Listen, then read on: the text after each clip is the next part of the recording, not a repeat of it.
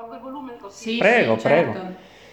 E prima di, di cantare, di, mm, prima di meditare la parola, leggiamo il Salmo 42.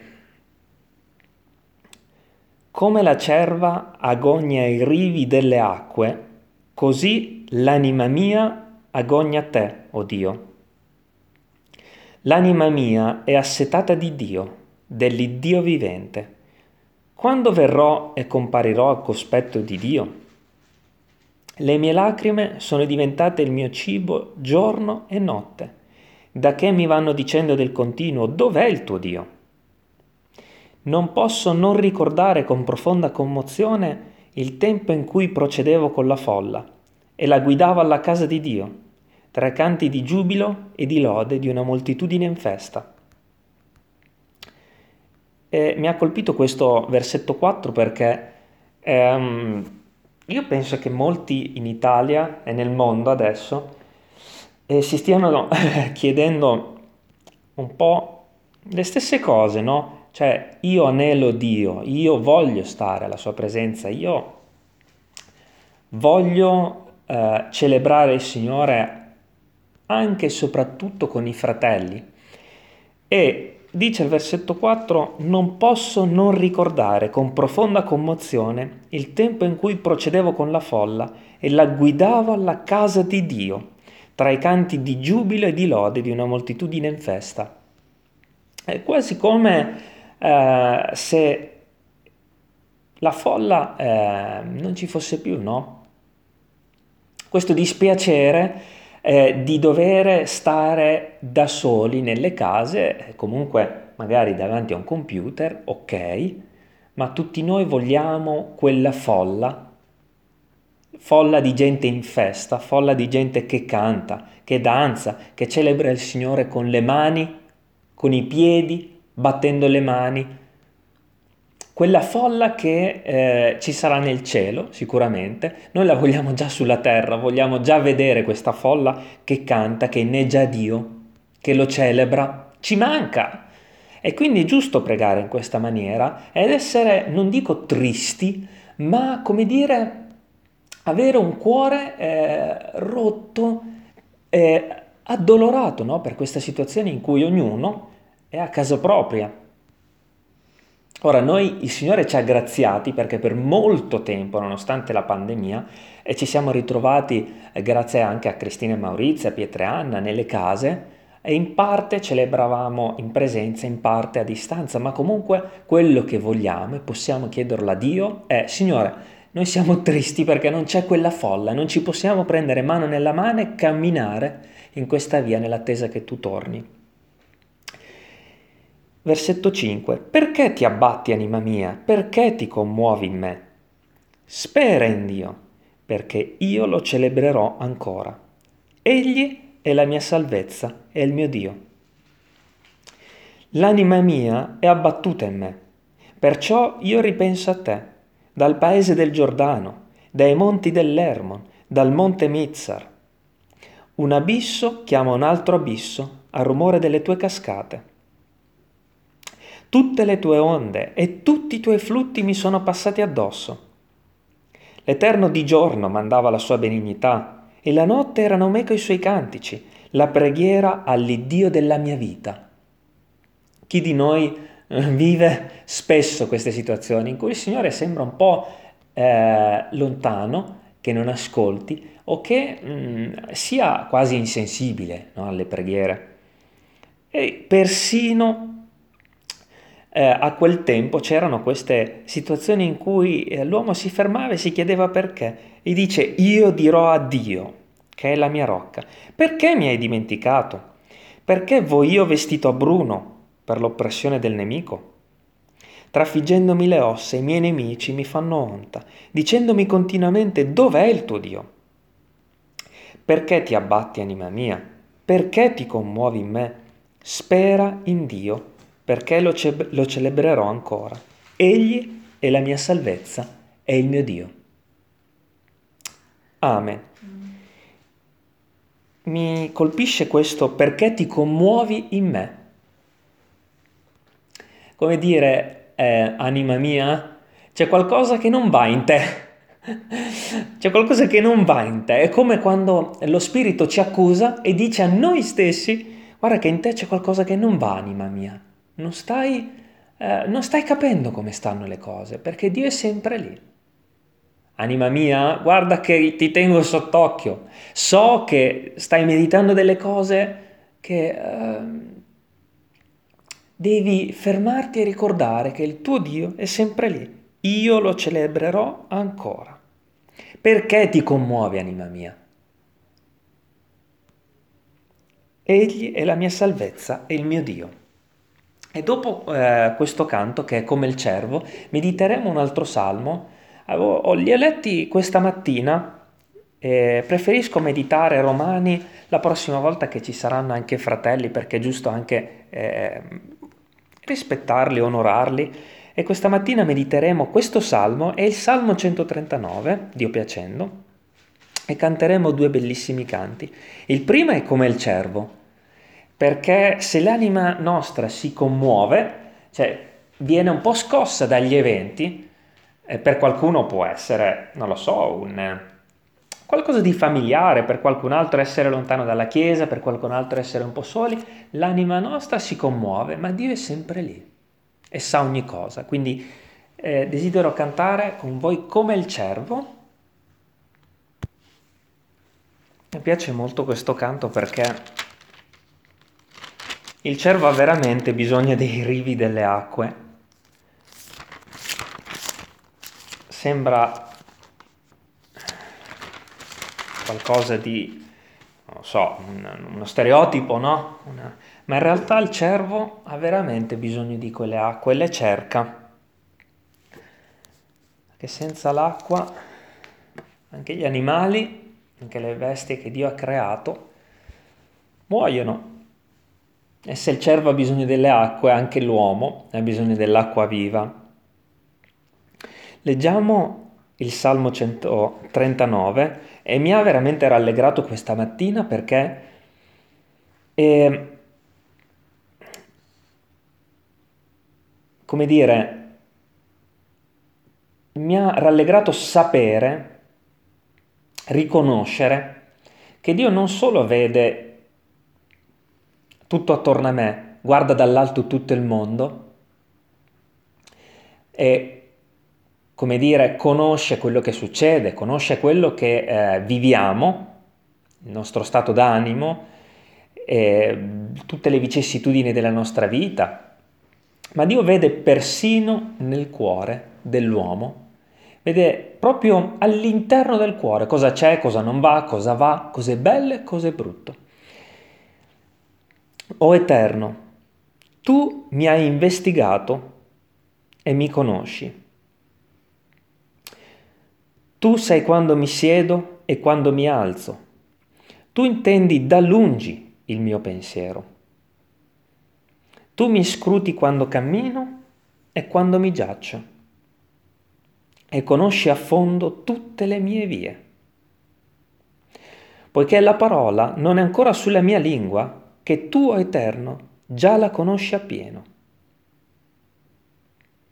E noi tutti, penso, Spiritualmente parlando, ci sediamo, ci alziamo, camminiamo e ci fermiamo, camminiamo nel percorso col Signore e a volte ci sediamo anche, magari ci appollaiamo, magari eh, ci stanchiamo di camminare con il Signore. Il Signore vede quando ci sediamo, quando ci alziamo. Tu mi scruti quando cammino e quando dormo. Persino quando dormiamo il Signore è lì. E non solo, dice, la parola non è ancora sulla mia lingua, cioè tu sai anche e quando io parlo, quando dico qualcosa, quando parlo con i miei colleghi, quando parlo con i miei familiari, ma tu sai persino quello che io dirò. Sai persino quello che io dirò oggi pomeriggio alle persone che ho attorno o domani quando io parlerò ai miei colleghi. Tu sai persino quello che io dirò. la parola non è ancora sulla mia lingua che tu, Eterno, già la conosci appieno. E alla fine di questo salmo vedremo perché il salmista dice tutte queste cose. Cioè, capiremo perché Davide sta dicendo al Signore, tu vedi e sai ogni cosa. Capiremo le profondità di questo salmo, sono bellissime. Tu mi stringi di dietro e davanti e mi metti la mano addosso. Magari a volte pensiamo che il Signore guardi solo davanti a noi, attraverso i nostri occhi, e possiamo nascondergli anche qualcosa, possiamo lasciarci alle spalle qualcosa, tanto se non la vediamo noi, non la vede neanche il Signore. Il Signore vede persino ciò che ci siamo lasciati alle spalle nella nostra vita, magari qualcosa che è rimasto sepolto e che magari ci fa anche male al cuore, all'anima e ci turba, senza che nemmeno ce ne rendiamo conto. Lui conosce quello che è alle nostre spalle. Una tale conoscenza è troppo meravigliosa per me, tanto alta che io non posso arrivarci.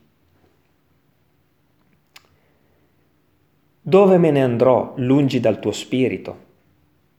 Dove fuggirò dal tuo cospetto? Se salgo in cielo, tu ci sei. Se mi metto a giacere nel soggiorno dei morti, eccoti quivi. Cioè che io viva o che io muoia nel soggiorno dei morti è chiaro che è una tomba. Tu sei anche dove le persone sono sepolte. Tu vedi e colui che seppellisce la, la persona e colui che è sepolta anche se non ha più modo di vivere. Cioè tu sei ovunque, tu vedi ogni cosa. Tu sai ogni cosa, in cielo ci sei, sottoterra ci sei, dove mi nasconderò da te? Se prendo le ali dell'alba e vado a dimorare all'estremità del mare, anche qui mi condurrà la tua mano e la tua destra mi afferrerà. A me è successo spesso di volere quasi fuggire dalla presenza del Signore, un po' come Giona, no? Giona aveva un compito e invece ha desiderato fuggire dal cospetto di Dio per, eh, come dire, evitare quello che il Signore lo mandava a fare, magari parlare a qualcuno o io stesso quando devo chiudere le porte della mia cameretta e stare con il Signore e pregare. Questo desiderio di fuggire dal cospetto di Dio, chi di noi non ce l'ha avuto? Chi di noi non ha desiderato anche solo per mezza giornata fuggire dal cospetto di Dio e come dire eh, abbandonare la sua presenza e dire ma voglio per un attimo godere eh, di silenzio, di stare lontano da Dio, perché sono troppe le cose che ho eh, da pensare. Anche quivi mi condurrà la tua mano e la tua destra mi afferrerà. Cioè, anche quando tu vorrai stare lontano da me, io, anche se tu non senti la, tua, la mia mano, io comunque ti afferrerò con la destra. E la destra, attenzione, la destra di Dio è Gesù. Cioè, anche quando tu sarai così tanto colmo di problemi o di perplessità o magari di lavoro, a volte sa, sapete, a me è capitato, cioè, ho così tanto lavoro che quasi eh, voglio isolarmi da Dio per poter fare bene il mio lavoro, per non, poter, per non avere altre distrazioni, persino quando sarai così colmo di cose a cui pensare che vorrei lasciarmi un po' da parte, io ti terrò al sicuro con la mia destra. Cioè, ti terrò sotto controllo, in modo tale che tu non ti svii, in modo tale che tu non viva la tua vita lontano da me, per tenerti al sicuro. Cioè, fuggire da me è impossibile. Anche quando tu vivrai, per me è successo per dieci anni della mia vita, lontano da me, e penserai di poter vivere ancora i tuoi giorni nella libertà, la mia destra ti afferrerà. Cioè, se hai fatto un patto col tuo Dio, non puoi fuggirne. Se dico, certo le tenebre mi nasconderanno e la luce diventerà notte intorno a me, le tenebre stesse non possono nasconderti nulla e la notte risplende come il giorno. Le tenebre e la luce sono un tutt'uno per te. Persino un uomo di Dio, Giobbe, ha desiderato per un attimo vivere lontano dalla luce di Dio perché era arrabbiato con lui. Persino Giobbe ha provato a rinchiudersi spiritualmente parlando lontano da Dio perché non sopportava più come Dio lo stava trattando. Cioè, se io dico le tenebre, la luce diventerà tenebre, se io mi chiudo lontano da Dio in modo tale da non leggere più la parola, da eh, non pregare più, da eh, nel mio cuore mettere Dio in un angolino, persino quando le, la luce diventerà tenebre nel mio cuore, cioè quando sarò lontano da Dio, in quelle tenebre Dio ci vede benissimo. Non potrai nemmeno nasconderti nelle tenebre, cioè lontano dalla parola, lontano dalla luce. Da Dio non si fugge, perché Dio vede benissimo anche dentro le mie tenebre e nella mia vita posso testimoniare di come queste tenebre sono diventate fittissime, fittissime, cioè la luce non c'era quasi più, ma in quelle tenebre, in quelle precise tenebre, Dio vedeva ogni singolo particolare della mia vita. Cioè non è che perché il nostro cuore si è allontanato da Dio, Dio non ha più modo di muoversi nel cuore e di agire come vuole. No, Dio sa perfettamente cosa fare anche se le luce la luce nel cuore diventerà tenebre. Anche se relegheremo lo Spirito Santo che il Signore ci ha dato in un piccolo angolo della nostra vita, quelle tenebre non potranno impedire a Dio di agire, in nessuna maniera. Perché le tenebre e la luce sono un tutt'uno per te. Dio è il Signore. Avrete presente quei carceri, magari in Brasile, dove eh, persino le autorità del carcere sono uscite dal carcere e da fuori guardano come vanno le cose perché hanno persino paura di entrare nel carcere. E dentro il carcere si è creata una sorta di anarchia, ognuno fa quello che vuole, ma nessuno entra più nel carcere, gli lanciano addirittura il cibo da fuori. Persino in una condizione in cui la luce non c'è, Dio è presente e conosce ogni cosa e conosce i cuori. Le tenebre e la luce sono un tutt'uno per lui. Lui regna, regna anche in Amazzonia, in quelle foreste dove non c'è il Vangelo. Lui regna e conosce la coscienza di ogni singolo abitante, persino dell'Amazzonia, persino delle profondità del Sahara. Cioè, nessuno si nasconde da Dio, nessuno. Lui conosce ogni cosa. Al versetto 13 la parola dice, poiché sei tu che hai formato le mie reni, che mi hai intessuto nel seno di mia madre.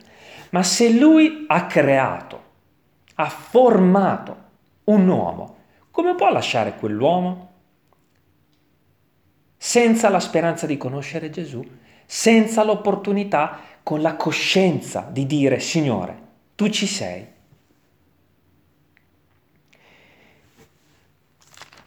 E mi ha fatto riflettere molto questa parola perché guardar, guardate come prosegue dal versetto 13. Sei tu che hai formato le mie reni, che mi hai intessuto nel seno di mia madre.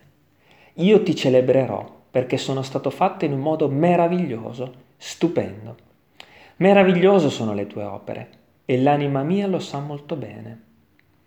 Le mie ossa non ti erano nascoste quando io fu formato in occulto e tessuto nelle parti più basse della terra. I tuoi occhi videro la massa informe del mio corpo e nel tuo libro erano tutti scritti i giorni che mi erano destinati, quando nessuno d'essi era sorto ancora. E pensavo, sapete, adesso eh, mia moglie è incinta eh, questa è la novità, Maria Tania forse non te l'aveva ancora detto, ma grazie a Dio mia moglie è incinta. Cioè... Veramente l'avevo capito dal viso, però non ah. volevo azzardarmi. Oh, grazie a Dio! Ma guarda che... Ora la testimonianza del viso. Eh, ma Gloria quanti, a Dio. quanti mesi sei? Tre mesi e mezzo. Che sì. bello! Grazie a Dio. E quello che... Cioè, il punto è le mie ossa non ti erano nascoste quando io fui formato in occulto e tessuto nelle parti più basse della terra. E questa traduzione è un po' difficile da capire, no? Cioè, in quelle parti dove nemmeno l'uomo può vedere, adesso guarda nel grembo di una donna attraverso un'ecografia e sembra tutto ben illuminato, no? Sembra tutto ben illuminato quando fai l'ecografia, si vede, ehm, si vede il battito, si vede il flusso del sangue, si vede, a, a noi hanno fatto anche una, uno screenshot con, particola, con, un particolare filtro in cui sembra addirittura tutto ben illuminato e si vede addirittura il volto, no? Ora, parliamoci chiaro, lì dentro c'è buio, cioè non c'è luce, ok? La parola dice persino dove nessun altro uomo può guardare, nelle parti più nascoste della terra. Lui è lì. E chi ha tessuto? Me, mia moglie, te Maria Tania, te Michelle, chi ci ha tessuto nel seno di nostra madre? Dio. E se ha tessuto le nostre ossa, se ha tessuto il nostro eh, come dire, la nostra carne, i nostri capelli, si è creato ogni cosa. Cioè, come può non vedere tutto il resto?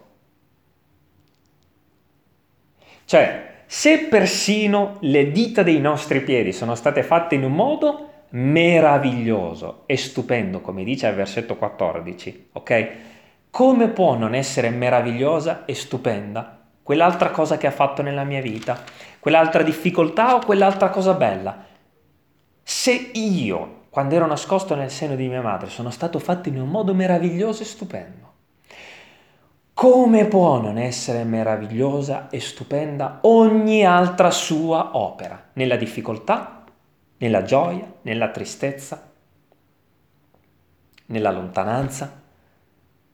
Cioè, tutte le sue opere, dice la parola di Dio, sono splendore e magnificenza tutte.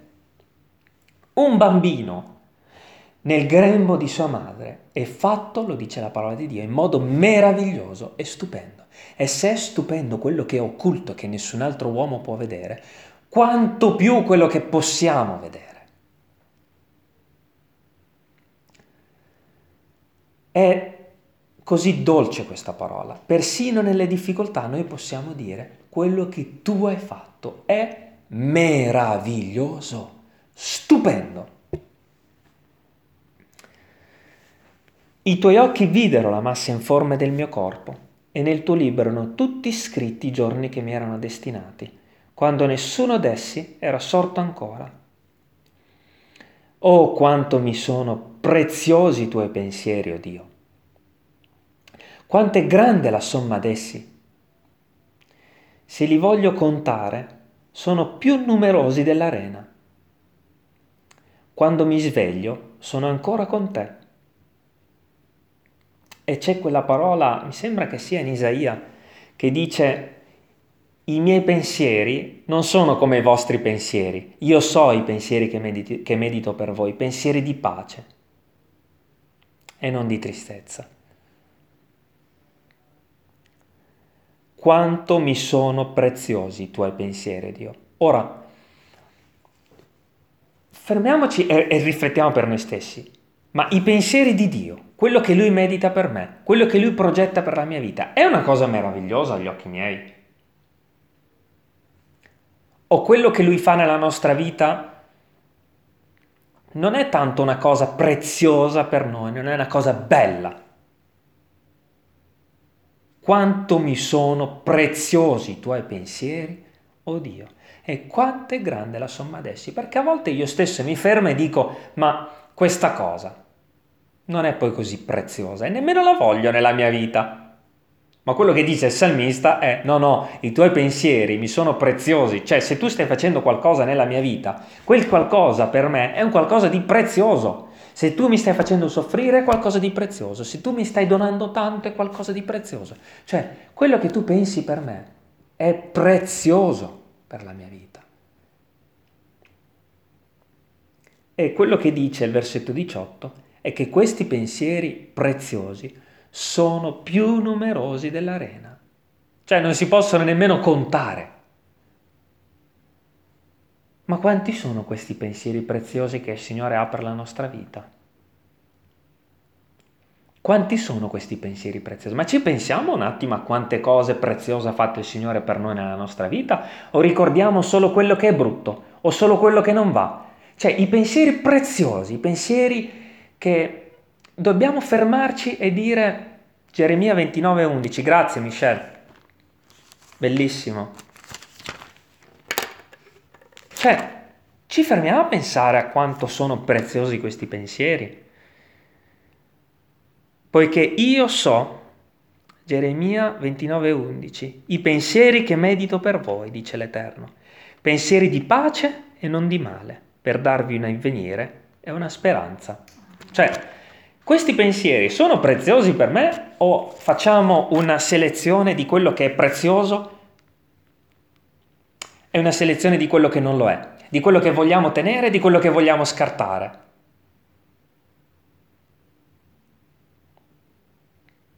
Perché quello che dice il salmista è che i pensieri di Dio sono preziosi. Sì, c'è un'altra parola, Michelle, so che stai cercando quella. C'è un'altra parola, sì, sì, è, è molto bella anche quella. E quella forse è Isaia.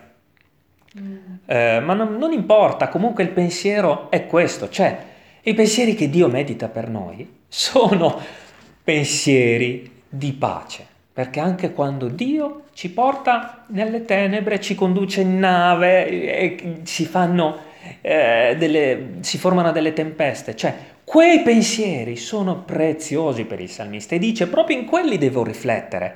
Cioè non è che devo riflettere quando tutto va bene e basta, devo riflettere per ogni cosa Dio manda nella mia vita, perché i pensieri di Dio sono preziosi.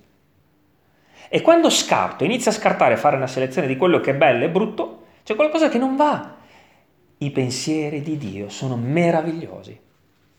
Perché fratelli, se persino quando noi non vediamo, nelle parti più basse e nascoste della terra, dice Salmo, Dio forma un bambino di nascosto. E chi può fare qualcosa mentre Dio forma un bambino nel grembo? Quale medico può agire? Nessuno, solo Dio. Quindi, se Dio fa qualcosa di così perfetto, quando noi non vediamo e non possiamo metterci le mani, questo è proprio un esempio di come Dio agisce perfettamente nella nostra vita e di come noi non possiamo fare niente. Signore dice non possiamo fare né un capello bianco né un capello scuro, tu non puoi fare niente. Piuttosto preoccupati di quanto sono preziosi i miei pensieri per te.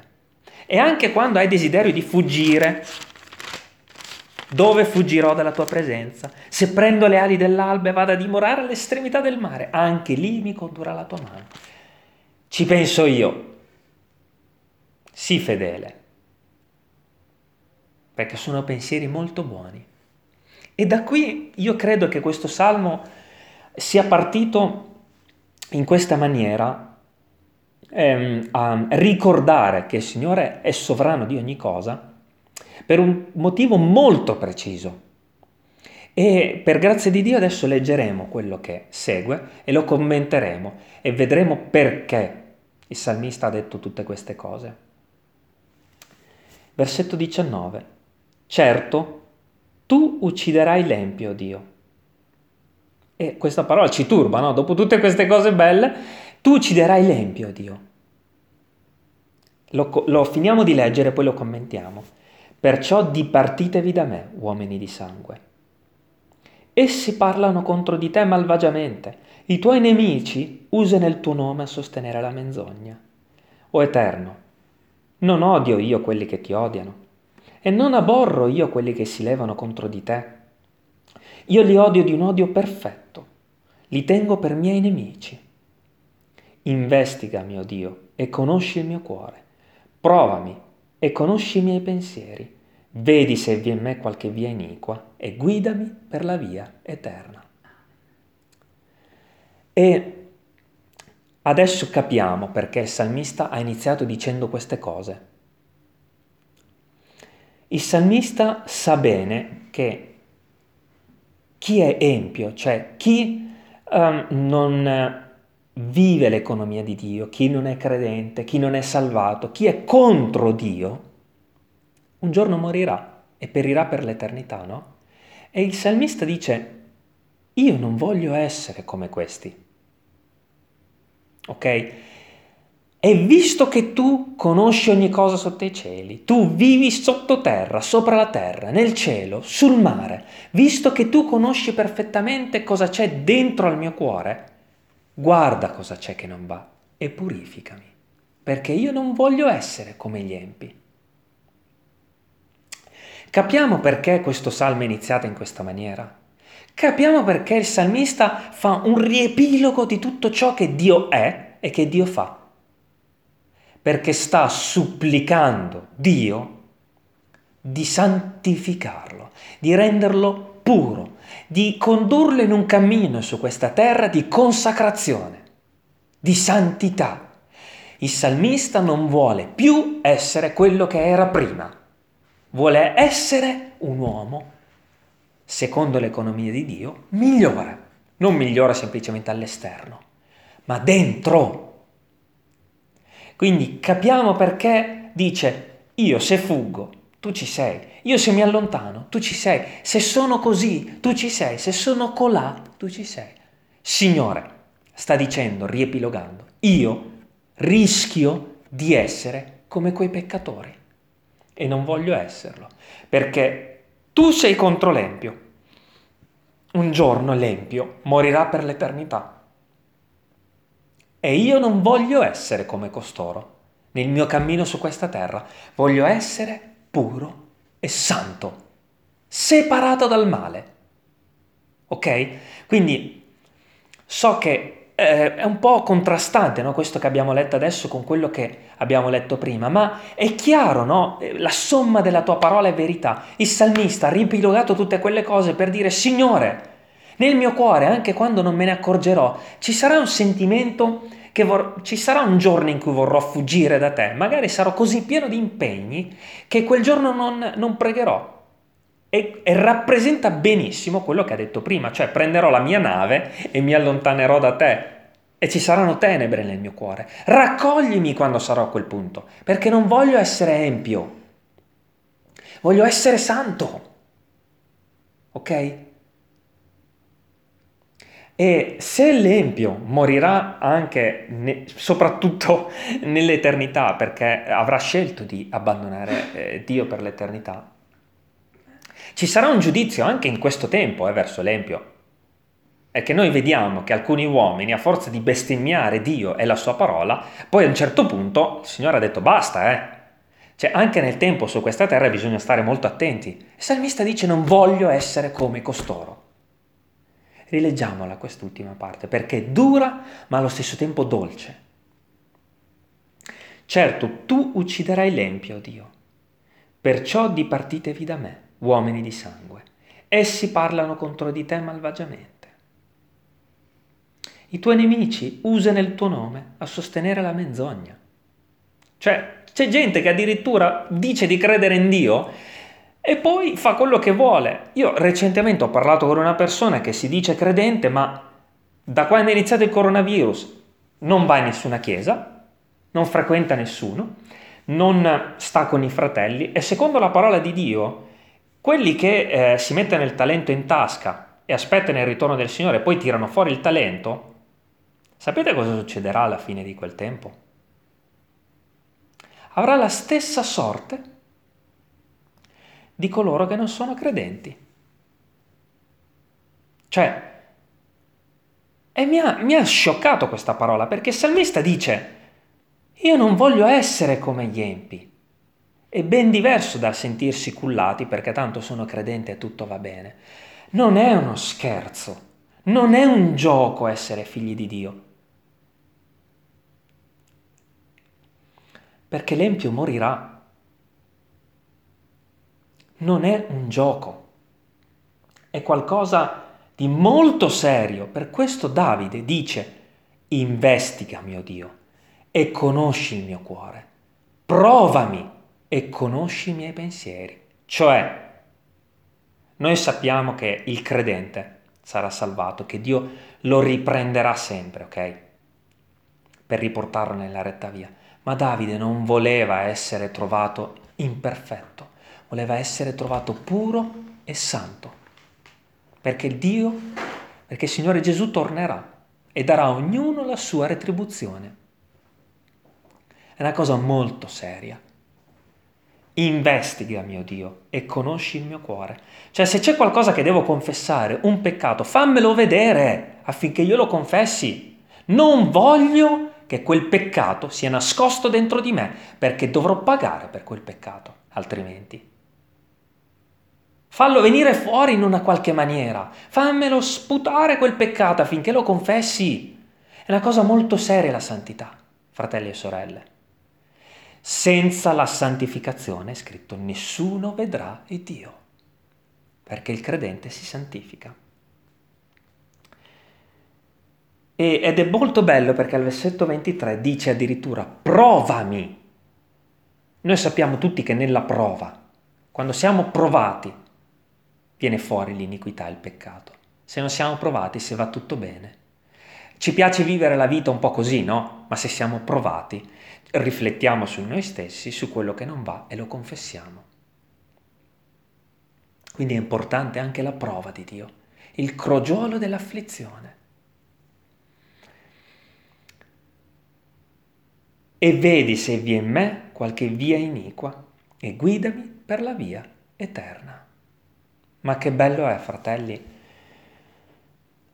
Io tutti i giorni della mia vita, da quando ho conosciuto questo salmo, ho chiesto al Signore di investigarmi, di conoscermi, di provarmi. Sapete perché? Perché quando glielo chiediamo, Dio agisce con, dolce, con dolcezza.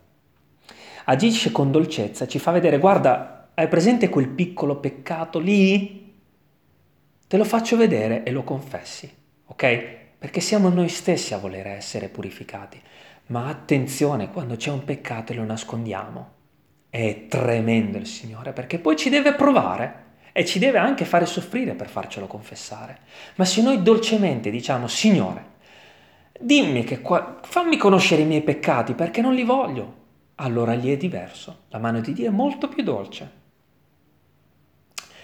Ma se c'è in noi un atteggiamento di, uh, di nascondersi, e di volere tenere tutto sotto il tappeto è tremendo questo, fratelli. Che non si trovi mai un atteggiamento del genere. Esatto. Mai, mai, mai, mai. Perché dopo Dio fa come Giobbe. Non in quella misura, speriamo, ma Giobbe aveva un grosso problema. Il problema era che si sentiva perfetto privo di ogni peccato, e non era così.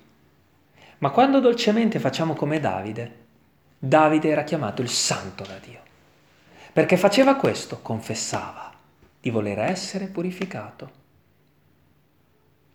Ma che meraviglia! Ma vi immaginate Dio nell'alto dei cieli, che vive nei nostri cuori, che vede un credente che con queste parole dice Signore c'è qualcosa che non va in me, nemmeno so cos'è, ma lo sento che c'è qualcosa che non va. Per piacere Signore, puoi purificarmene, puoi farmi vedere cos'è, ma vi immaginate quanto Dio festeggi nel cielo per un credente che con queste parole investigami e conoscimi, chiede di essere purificato, ma quanto bello è. Gli angeli fanno festa,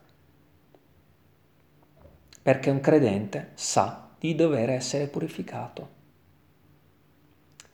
E c'è un canto meraviglioso che desidero cantare con voi adesso.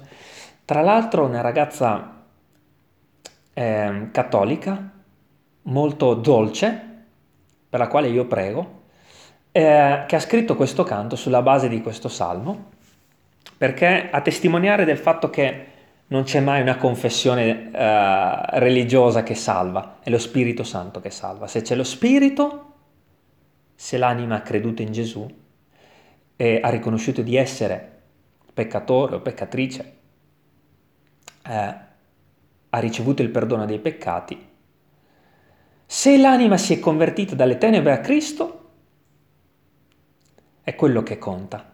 E quindi ehm, vorrei, vorrei proprio cantare questo inno di questa ragazza, che è un inno meraviglioso sulla base del Salmo 139.